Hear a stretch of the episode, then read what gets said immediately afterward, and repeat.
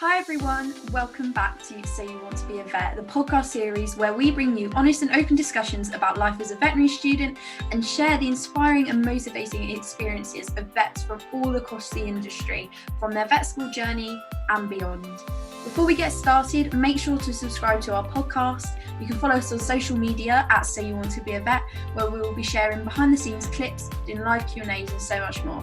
Don't forget to subscribe to our YouTube channel with the same name, where we upload regular videos such as CV and personal statement writing tutorials, interview skills, and so much more that will help you build a strong application to vet school.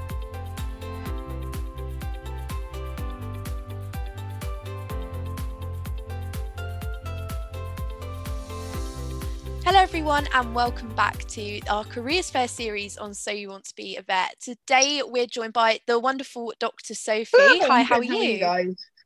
Yeah, good, thank you. Looking forward to Christmas now. Um, but yeah, so this is our first sort of chat with a farm fair in our careers fair. So we're really, really excited to hear a little bit about what you do um, and how that's different to small animal vetting and equine vetting for those that don't know. So, um, do you want to give us a bit of an insight into how you came to being a vet? What was like that defining moment for you, and um, what where did that lead on to? Which university did you go to, and when did you qualify?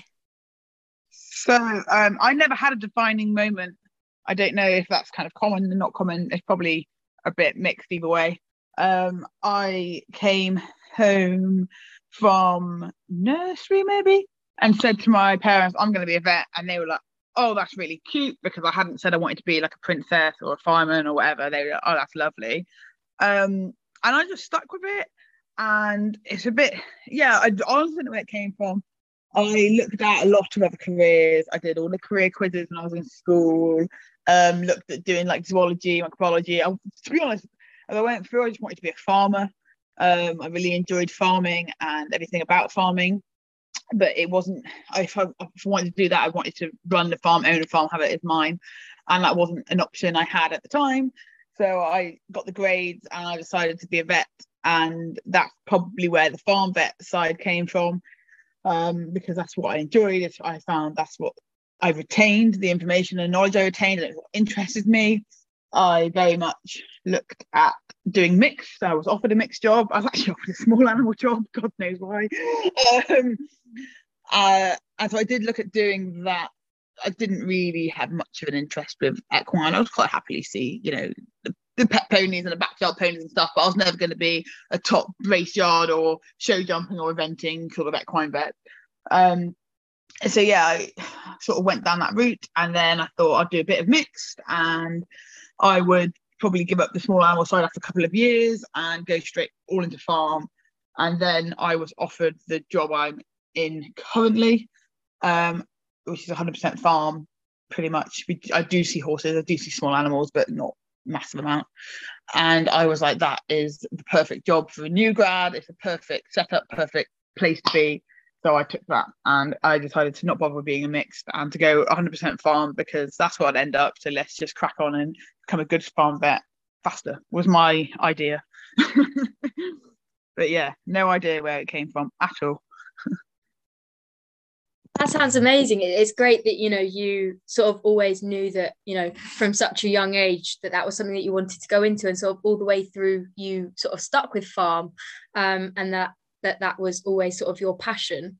Um, so moving back to sort of your time throughout vet school, are there any sort of standout memories for you of things that you really enjoyed? Um, what was your sort of time throughout uni like? I went to Nottingham, best best uni in my book. um, um, I like the I don't know how the courses are now. I know they're making a lot of changes when I was there, but I very much enjoyed the fact it was practical and it was a day one skill university. So you graduated as a competent first opinion day one vet, which is fundamentally what you need to be.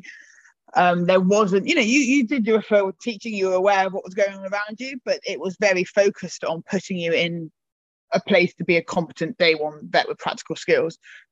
And I actually generally definitely picked the best university for me. I think a lot of people um, you know, you have to just go where you get in a lot of time with vet school. I was very fortunate second time round, but I failed all four. Um, I didn't get any interviews, didn't get any offers at all first time round. So yeah, I was very lucky. Second time around, to actually Nottingham was my first choice, and I got in, so I was very happy with that.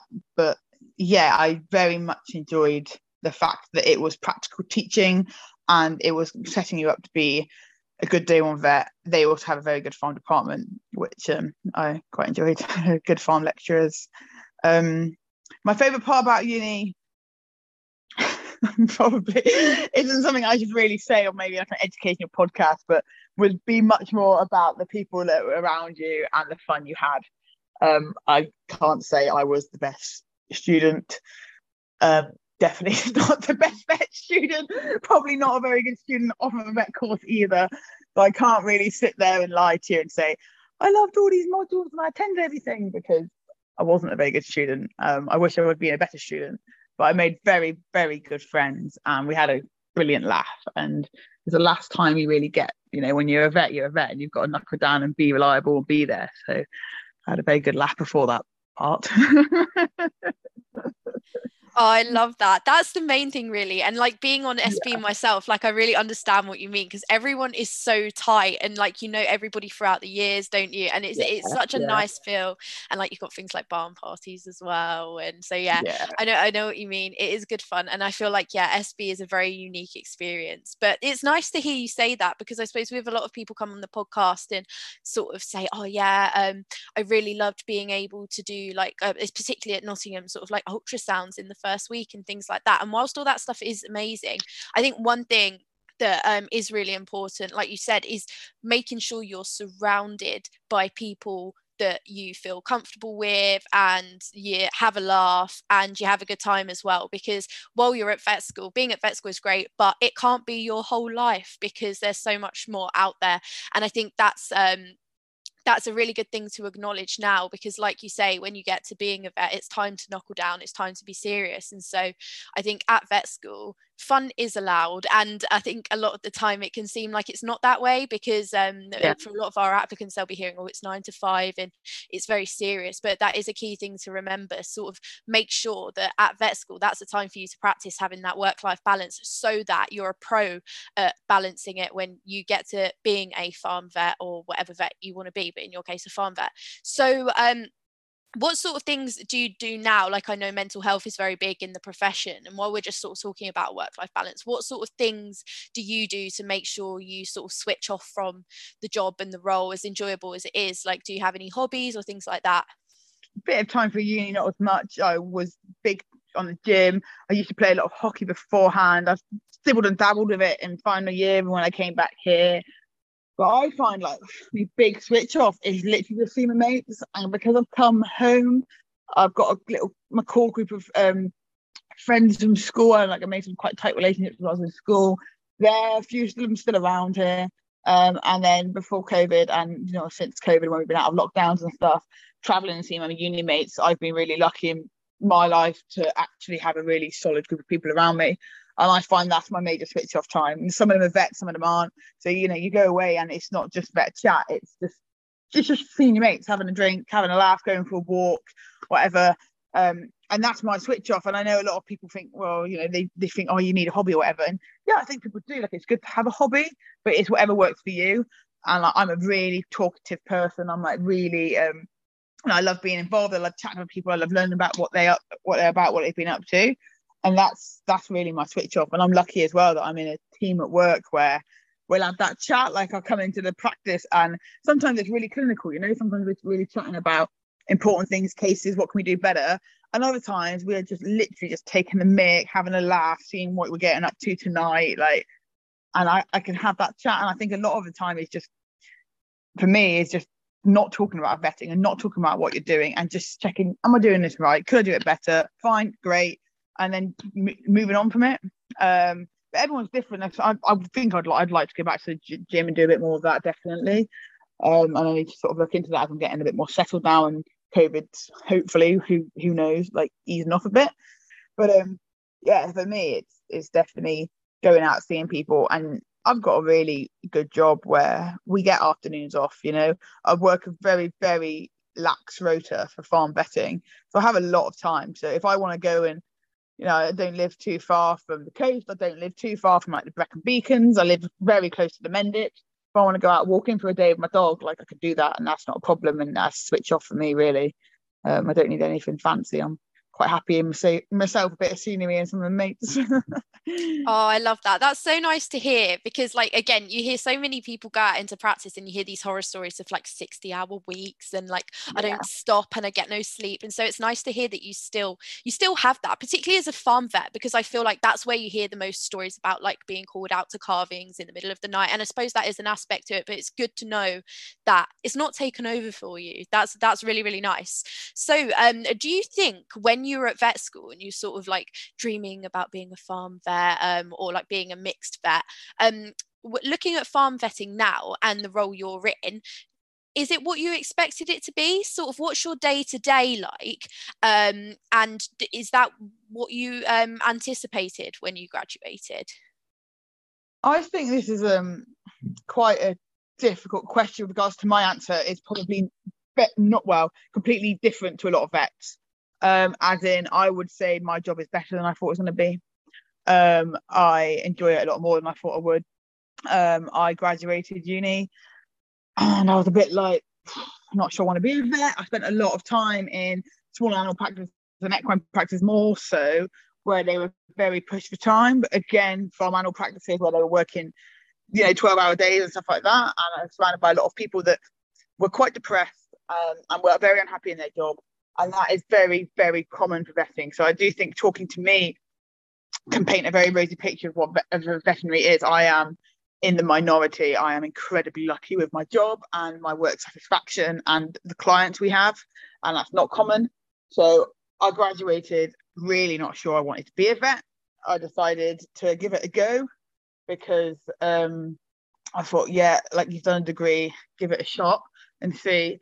I didn't I decided I wasn't going to apply for jobs until May. So I um, would have graduated in July, June, July 2019. So I was like, I'm not going to apply for jobs until May 2019, earliest, and then ideally start in September. So I had a good couple of months off over summer to do what I liked. Um, I was actually lucky I was offered the job I'm in from my EMS placements and like, like yeah it was it was brilliant. Like within three months I sort of had a sit down kind of like an appraisal really. And I said you know I didn't want to be a vet and now I absolutely love it. Um, but that is not common. A lot of people go to vet school and I don't think students potentially actually realize what the job's about and they don't see the underlying stress. And I think it's very hard for vets because you know, as a, as a, client, you're coming in, you are stressed already. You're, you know, no one wants to be in a vet. Like as a client, you're in, you're calling the vet or the vet's there, you're in a vet practice. Something is wrong with an animal or something that you care about. Very few people, okay, maybe boosters and stuff, but very few people actually want to be there fundamentally because they're stressed and worried. So they're already anxious. And as a vet, you know, there's a massive staffing, staffing shortage there is a lot of out of hours work and over over hours that you're not paid for. You know, there's no time and a half on bank holidays or any of that. And then often you're on a 10 minute consult for something that might need 20, 25, 30 minutes. And the owner might look at that and think, well, they don't really care or, or whatnot, or they haven't followed up. When actually they might be looking at 100 animals that day plus. And so it's for me to be happy and you know quite relaxed in that is is not very common um, I think you know vetting it's hard because what you do like for clients, you know, they, they come for a service and they don't understand what's going on behind the scenes because they just come to see their vet, and at the same time, the vet, it, you know, you're trying to be empathetic for everything you're, you know, everything you're seeing, but you might be in charge of six, seven, eight cases all at once. Two, three of them could be crashing. You know, you could be trying to do a a, a booster job there, but your mind's on six other cases that you haven't managed to sort yet and then you forget to ring somebody back with some results for something that day, and then they're really happy with unhappy with your service, and it's really hard because neither side can see the other person's side because you're sort of stuck in this place where you haven't got the time and you haven't got the ability to give the empathy and the understanding, and so it, yeah, it's definitely in a crisis, um, and I think it's it's hard because we need to somehow coach vets for the future to understand this and be resilient and know what's going on but at the same time we some the public you know there's more and more animals and somewhere we need to help the public realize what actually goes on behind the scenes because they just see a person there We're not even a person, they see a vet and they don't actually realize that behind there there is a caring person and you know your animal does matter a lot to them. And so if they look like they don't matter, that isn't the case. There's probably something else an awful lot worse going on under the scenes. And yeah, it's it's tough. It's a hard place to be. And I think a lot of people go to vet school and they do think they're going to save animals every day and it's going to be great. And that realistically isn't the stage of vetting anymore. It's it's not like that. It's there's an awful lot more to veterinary than just saving an animal that's in front of you. I, I I'm very aware that the picture I people see in my Instagram, I try to show people that things die and you can't save everything, but I am very happy in my job satisfaction and I have a very nice work life balance. And that is quite uncommon for a lot of vets. Most vets, I'd say, I'll probably be in the top one or 2% for work life balance, realistically. Um, yeah. Yeah, no, you are completely right, Sophie. It is such a tough profession to be a part of, and there are so many different challenges within it. Um, it's nice to hear that you are in a job where you feel very satisfied and you don't feel like you are sort of faced with these same kind of problems. And, you know, hopefully the vet profession and the public can sort of try to make some changes so that, you know, this is the case for the majority of vets rather than the minority minority yeah. of vets. Um, but like you say, it's still so important for applying students and current vet students to know about these issues before you know sort of getting themselves into the profession um, so it's definitely yeah. important to sort of have that realistic insight it comes to employers as well like i think people get wrapped up um you know bitches you get really excited about being a vet and you get wrapped up in getting a job and you'll often accept the first job that might come to you and it's really important that you accept the right job for you because that's what's going to make you a good vet, not accepting the first one. And you know, if you're happy to just take take a first job and then your employer works you to the bone and doesn't support you, and then you leave and then they get another one in and they, they're allowed to keep that structure, then that structure will stay. So we have to be determined enough to say, actually, no, you're not giving me that support. No, I'm not happy here. And not taking the first one or being prepared to leave. And that happens at any stage in your career. Like if your employer isn't prepared to give you that support and the backup and and and help you the same way that you need to help them in times when you know it's hard but if you don't sort of stand up for yourself and you let yourself get walked over and you put these extra hours in and you know you're, you're really short staffed and you're worked over and other people aren't pulling their weight and stuff well you need to you know your employer needs to be aware that that isn't on either so it is up to us to help change our situation at the same time yeah, definitely. That's a really good. And I think something that our listeners can sort of take on board now, um, even, you know, not being in the profession, that if you're not happy with something and that you don't like how something is going, don't feel like yeah. you have to put up with it no matter what it is. You are well within your rights to say that you're not happy and demand a change if you think that something isn't right.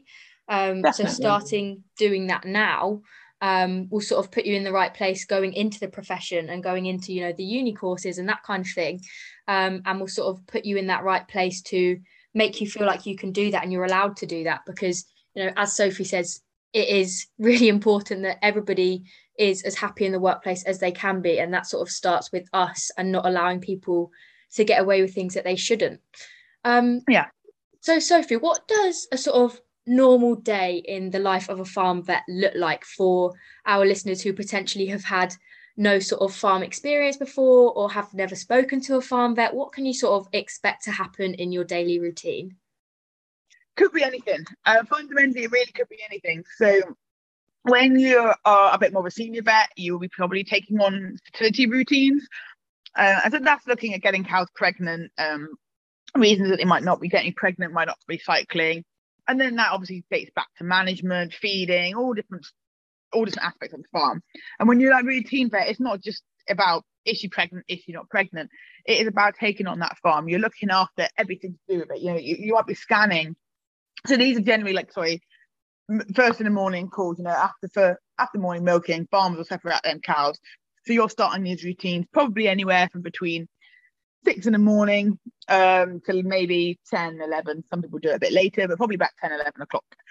Um, and that'll be for most farm vets once you progress a little bit more. That's what they'll be doing. And yeah, the routine is not just about looking if a cow pregnant or not, or why she's not cycling. It's about chatting to that farmer, looking at the body condition score, looking at the rumen health, looking at the bedding, the hock, the lameness, the mastitis, the you know ketosis, transition. It, it's you are helping that farmer progress his farm. And that's what it fundamentally comes down to. You are there to help them progress their farm, cut, um, cut costs, and have healthier general, like overall cattle and healthier herd.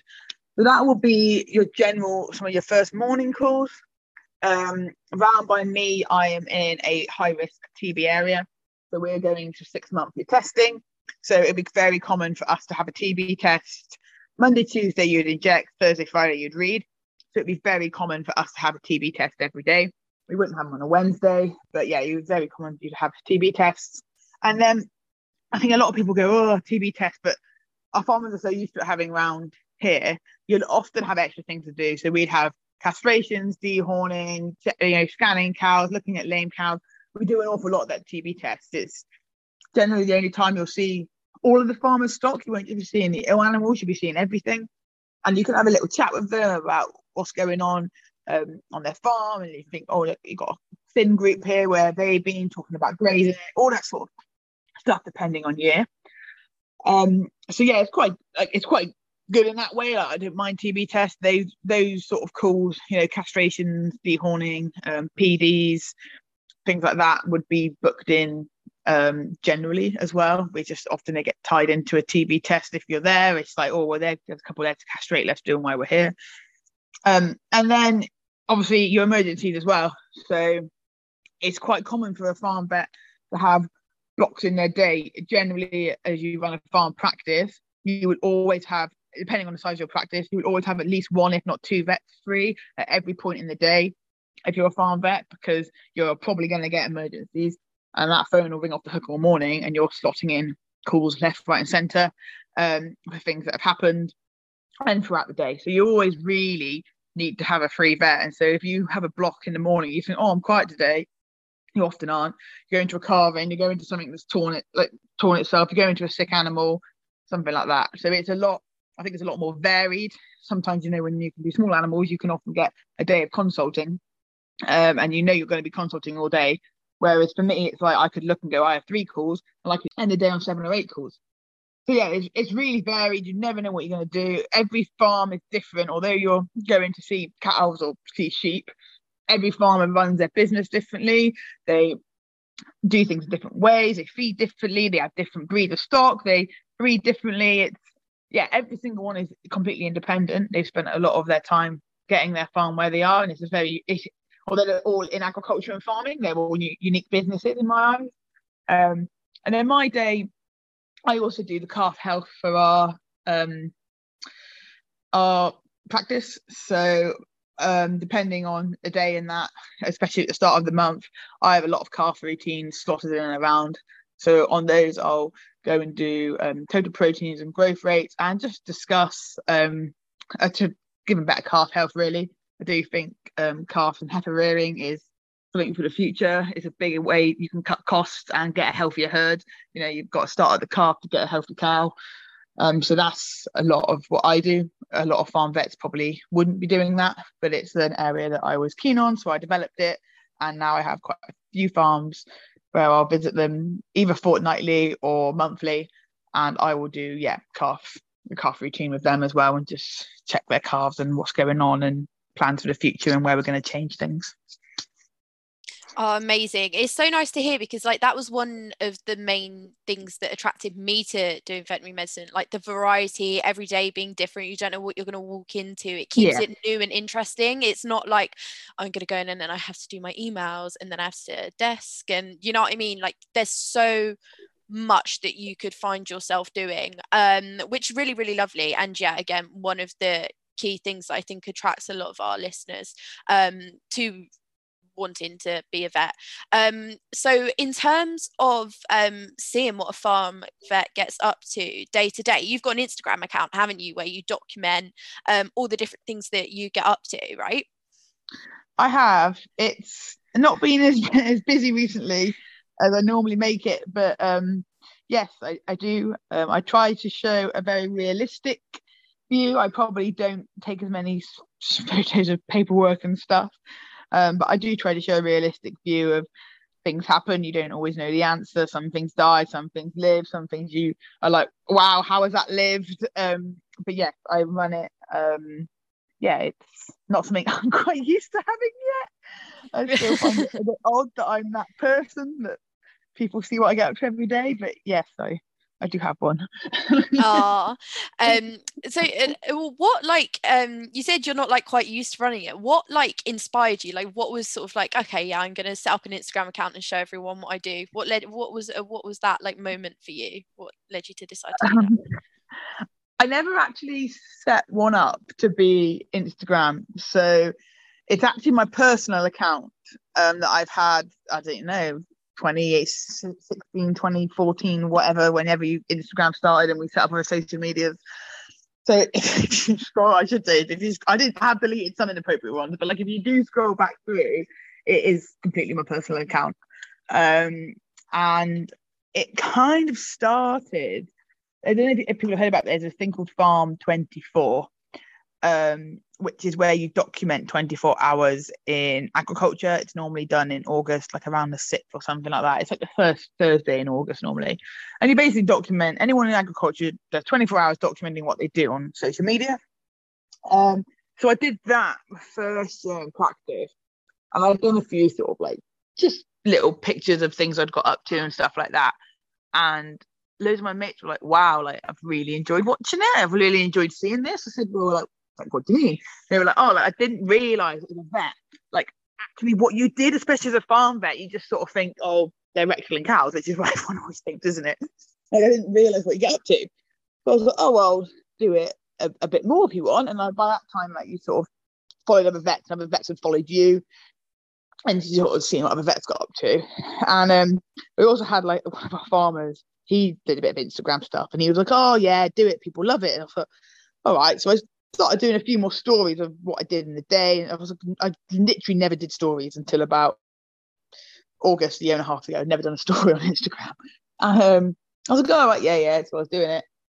And then I did my back. So I got sciatica and I was signed off work for three weeks, three, four weeks, something like that. And I, to be fair, I was taking a lot of back pain then. And I did a very honest post about TB from the veterinary perspective. I think people see and there's you know a lot of talking about badger culls at the time, things like that. And I think people see it from one side or the other, and there's a bit of arguments about badger culls and you know farmers. I see the farmer side. And I live on the edge of the city. I see a lot of people that are opposed to badger culls, and there was a lot, you know, a lot of argument about that. And I thought I had a really bad TB breakdown, and I did a post about the TB breakdown from a vet's point of view, and you know what it was about and what it what it meant for the vet and it was shared um, a lot. Um, and about 2,000 people overnight started following me. And um, that's when I was like, this is no longer your personal Instagram now. And a lot of people messaged me saying they never thought about it, didn't see it that way. And so it kind of grew from there and became more of an educational, this is what a farm vet does that sounds amazing. And I know, like, I follow your Instagram and I love the stories of, you know, the different cases that you see. Um, and I think, you know, as as a vet student that's still like in the preclinical years, it's really sort of exciting to either see things I think, oh, we've sort of covered something a bit about that. That's like really exciting. You can sort of see where things are going to go. Um, so yeah, it's really nice to sort of have that insight into what farm vetting is like when like sort of before you can get to that stage um yeah. so yeah it's i think something that you know as, aspiring students can find really helpful as well. Say if they can't get that sort of work experience with a farm vet it's sort of they're having that virtually through your account. So yeah that's an amazing sort of platform that you know students can really sort of utilize. Um so to any aspiring students or current vet students now who are thinking that farm vetting is something that they would like to do do you have any sort of advice or sort of top tips for them about you know how to go about sort of pursuing that pathway I'll say definitely do it. It's the best. But it's all about EMS. And to be a decent farm vet, I would say it is definitely about EMS. Get yourself out on farms. You know, farmers are really welcoming people. If you have a horrible placement, it's probably a really unfortunate situation. Um, generally, I you know I have been met and like welcomed with open arms from farmers when I was younger. I got myself out on farms when I was 16 before I could drive. I cycled to local farms. I'd help them milk, help them lamb, all that sort of stuff. Um, lambing is probably the best thing you can do with regards to um, obstetrics or basically helping animals give birth. If you can lamb, then you can and you can work out what belongs to what lamb and whether it's a, foot, a front leg, a back leg, a twisted head, things like that. You can extrapolate it up, and lambing is definitely something to do. Um, but you also get yourself out on beef farms, get yourself out on dairy farms. You know, go to all different varieties of farms as well, different breeds, different feeding regimes. Chat to the farmers. I learned more about nutrition and feeding a dairy cow from one of our farmers in second year when I was milking. Um, and he took me out. We made went um silage making. He put me in this tractor and he just discussed everything. He's a very high yielding herd. Um, you know, you're talking some of them cows would give 60 litres when they're sort of hitting peak and stuff, um, three times a day milking. And he, you know, a lot about nutrition, and he taught me more about nutrition than I ever learned in vet school. Um, and he knows more about nutrition than a lot of vets would know. And it's that sort of stuff that will make you a good vet, being aware of different brands of, um, you know, like teat liners, um, teats, disinfectants, things like that. You know, it's little tips and tricks that will help you and things that you can build on and see. So a lot of the stuff when I was younger on farm, I was looking at it going, oh, that's cool, that's cool. And then suddenly when I was a vet, I was like, hang on, wait, I remember going there seven years ago. They were using that product for this. That was working really well. And it's this sort of stuff where actually, when you graduate to be a farm vet, you're on your own. You're not like you're supported, but you graduate, you're going out on those calls and you've got a lot, a lot of knowledge, but you need to have the practical, you need to have the understanding, you need to know what happened seasonally, you know, what could have gone wrong with the feeding, what like that, of course. And you need to be able to, you know, not definitely, but help an animal give birth, you know, put your hand in and go, oh, that's forward, that's coming backwards. And all of those skills you learn practically. So there's only so much you can learn from a book. And I don't know many farmers that would not be prepared to help you. You know, all they care about is that you're determined and you have a bit of grit and a bit of stubbornness. They don't mind what you are, what you look like, any of that. If you can rock on farm, have a chat with them, and you actually you actually are like interested and you care and you want to be there and you want to learn, then that's it. You're, you're quids in, and, and they'll help you as much as they can, and they'll teach you a lot. And yeah, just that's that's what makes you a good farm vet. I think is actually having an awareness and an understanding and some practical ability and yeah, I think do obviously do look into what vetting entails. It's not it's not an easy job, but it's a very very rewarding job. It's absolutely fantastic career. The what you could do with a veterinary degree and the reward you get from it, you know, the intrinsic reward as well as extrinsic. It's just fabulous. It's absolutely brilliant, but you have to make sure you're aware of what's going on, aware that it's going to be hard, and get yourself in the right job. Definitely. Thank you so much for your time, Sophie. It's been absolutely amazing talking to you. I'm definitely feeling more inspired to go into farming um, and definitely feeling more intrigued about that sort of aspect of um, the veterinary career. So I'm sure that many of our listeners are thinking the same. Um, and you've definitely made it sound, you know, really exciting. Um, and I think it's an area that a lot of people perhaps don't consider because they think of you know the doom and gloom of the rain or that kind of thing. Um, but it sounds really interesting and it's amazing that you have enjoyed it so much um, especially considering you wasn't sure if you know you wanted to carry on with veterinary after your degree. So it's it's great that you know that's really taken off for you. So thank you so much for your time today sophie. It's been absolutely amazing talking to you and thank you everybody for listening. Um, i hope you've really enjoyed this episode Give us a follow over on Instagram at So You Want to Be a Vet and have a look at our YouTube channel under the same name. Share this episode with any of your friends that you think might also enjoy it. Um, and don't forget to leave us a review on Apple Podcasts, Google Podcasts, or Spotify. And tune in for our next episode.